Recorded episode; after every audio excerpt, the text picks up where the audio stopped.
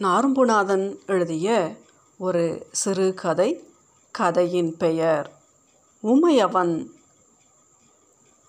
அந்த மண் ரோட்டில் சைக்கிளை வேகமாக அழுத்திச் சென்று கொண்டிருந்தவனுக்கு சந்தேகம் வந்துவிட்டது. அவளோட வீடு வாட்டர் டேங்க் தாண்டியா? அல்லது முன்பே வருமா? காலை ஊன்றி நின்று ஒரு கணம் யோசித்தான். ஐந்தாறு வருடங்களுக்கு முன்பு வந்தது. அப்போது இவ்வளவு வீடுகள் இல்லை. எதிரே ஒரு தேவாலயம் இருந்த நினைவு. அவள் வீட்டு அருகில் பெரிய மைதானமாய் காளிமனை கூட இருந்தது. இன்னுமா காளிமனை இருக்கும்? யாரிடம் கேட்கலாம்? என்ற யோசனை வந்தது. நடுத்தர வயது மனிதர் ஒருவர் எதிரே வந்தார். இங்கே பன்னீர்செல்வம்னு ஒருத்தர் தூத்துக்குடி போட் ரெஸ்ட்டில் வேலை பார்க்குறார் அவரோட வீடு எதுன்னு? நானும் இந்த ஏரியாவுக்கு புதுசு சார். அவர் உதட்டை பிதுக்கியபடியே சென்று விட்டார். உமா பேரை சொல்லி விசாரிக்க முடியுமா? அவளோட மாப்பிள்ளை பேர் கூட தெரியாதே. உமாவின் வீடும் அவளுடைய அண்ணன் பன்னீர்செல்வம் வீடும் அடுத்தடுத்து என்று தெரியும். இப்போ என்ன செய்ய? பேசாமல் திரும்பி விடுவோமா? என்று யோசித்தான். முதுகில் வியர்வை ஊற்றெடுத்து வழிவது தெரிந்தது. அப்போதே பன்னீர் மொபைல் நம்பரை வாங்காமல் விட்டுவிட்டோமே என்று வருத்தப்பட்டான். பக்கத்தில் இருந்த பெட்டிக்கடை அருகே ஒதுங்கினான். ஒரு சிகரெட்டை பற்ற வைத்துவிட்டு மெதுவாக விசாரிக்கலாம் என்று யோசித்தபடியே ஒரு வெல்ஸ் கொடுங்க என்றான். தெருவில் ஆள் நடமாட்டமில்லை. சிகரெட்டை பற்ற வைத்தபடியே யோசித்தான். அவன் இதை சொல்கிறதுக்கு இவ்வளவு அவசரமாக வந்திருக்கணுமா? என்று இப்போது தோன்றியது. இதை சொல்லாமல் விட்டால் கணேசனின் ஆன்மா தன்னை மன்னிக்காது என்றும் நினைத்தான்.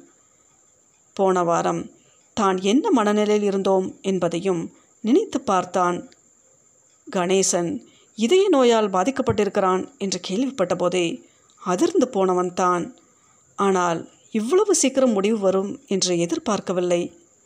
நாற்பது வருட தோழமை பள்ளியில் படித்த காலத்திலிருந்தே அவ்வளவு நெருக்கம்.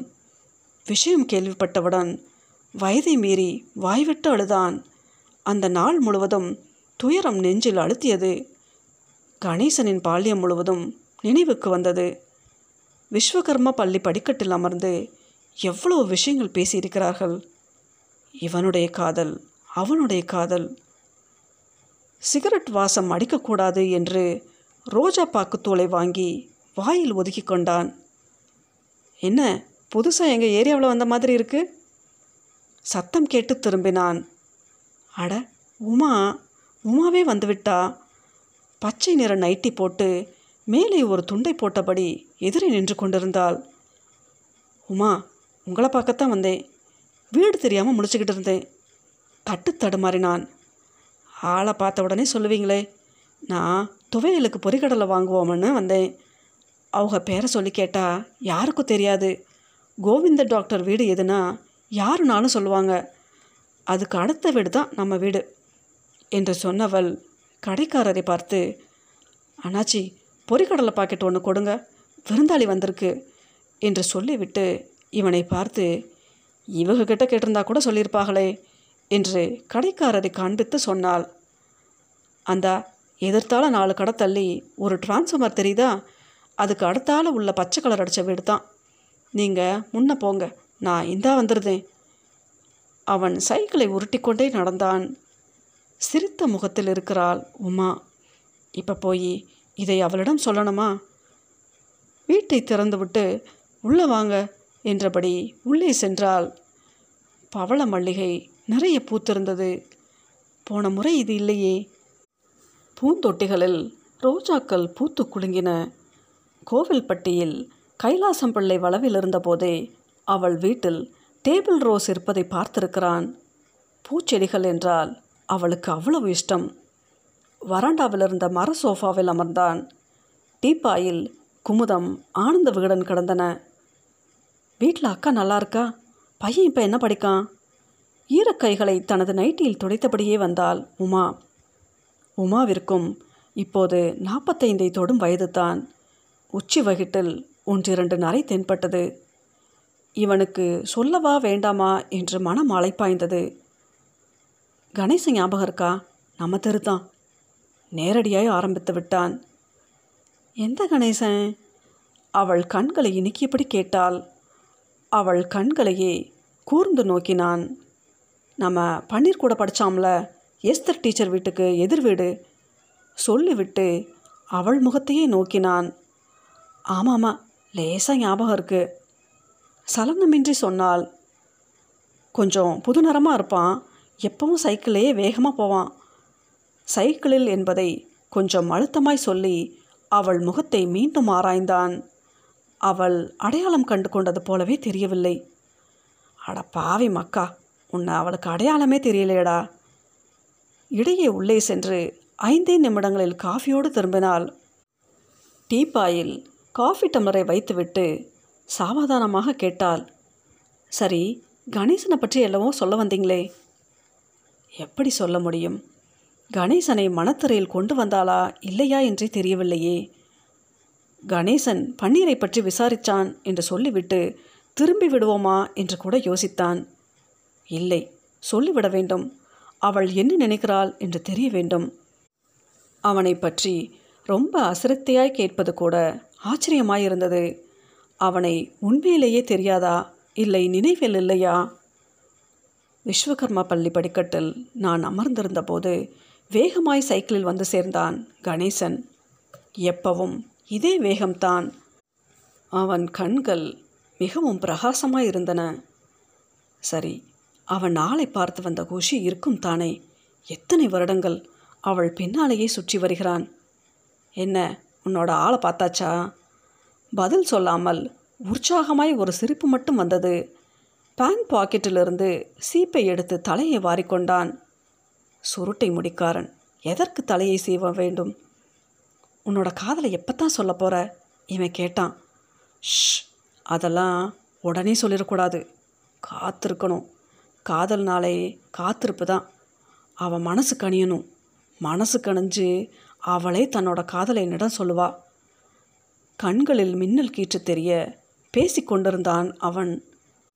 உமையவன் என்ற புனைப்பெயரில் பல காதல் கவிதைகளை தனது டைரி முழுக்க எழுதி வைத்திருந்தான். ஒரு கவிதை கணையாளியில் கூட வந்திருந்தது. அந்த இதழை பன்னீரிடம் தற்செயலாய் கொடுப்பது போல கொடுத்தான்.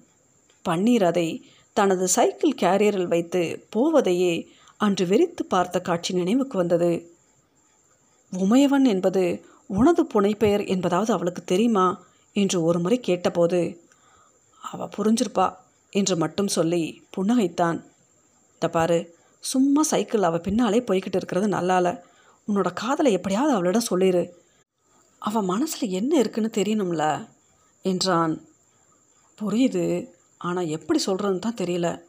ஒருவேளை அவள் முடிவு வேறு மாதிரி இருந்துட்டா? அதை தாங்குகிற சக்தி எனக்கு இல்லை. கணேசன் கண்கள் குளமாயின. அப்படி இல்லைடா. அவள் வேற யாரையும் லவ் பண்ணுற மாதிரி தெரியலை.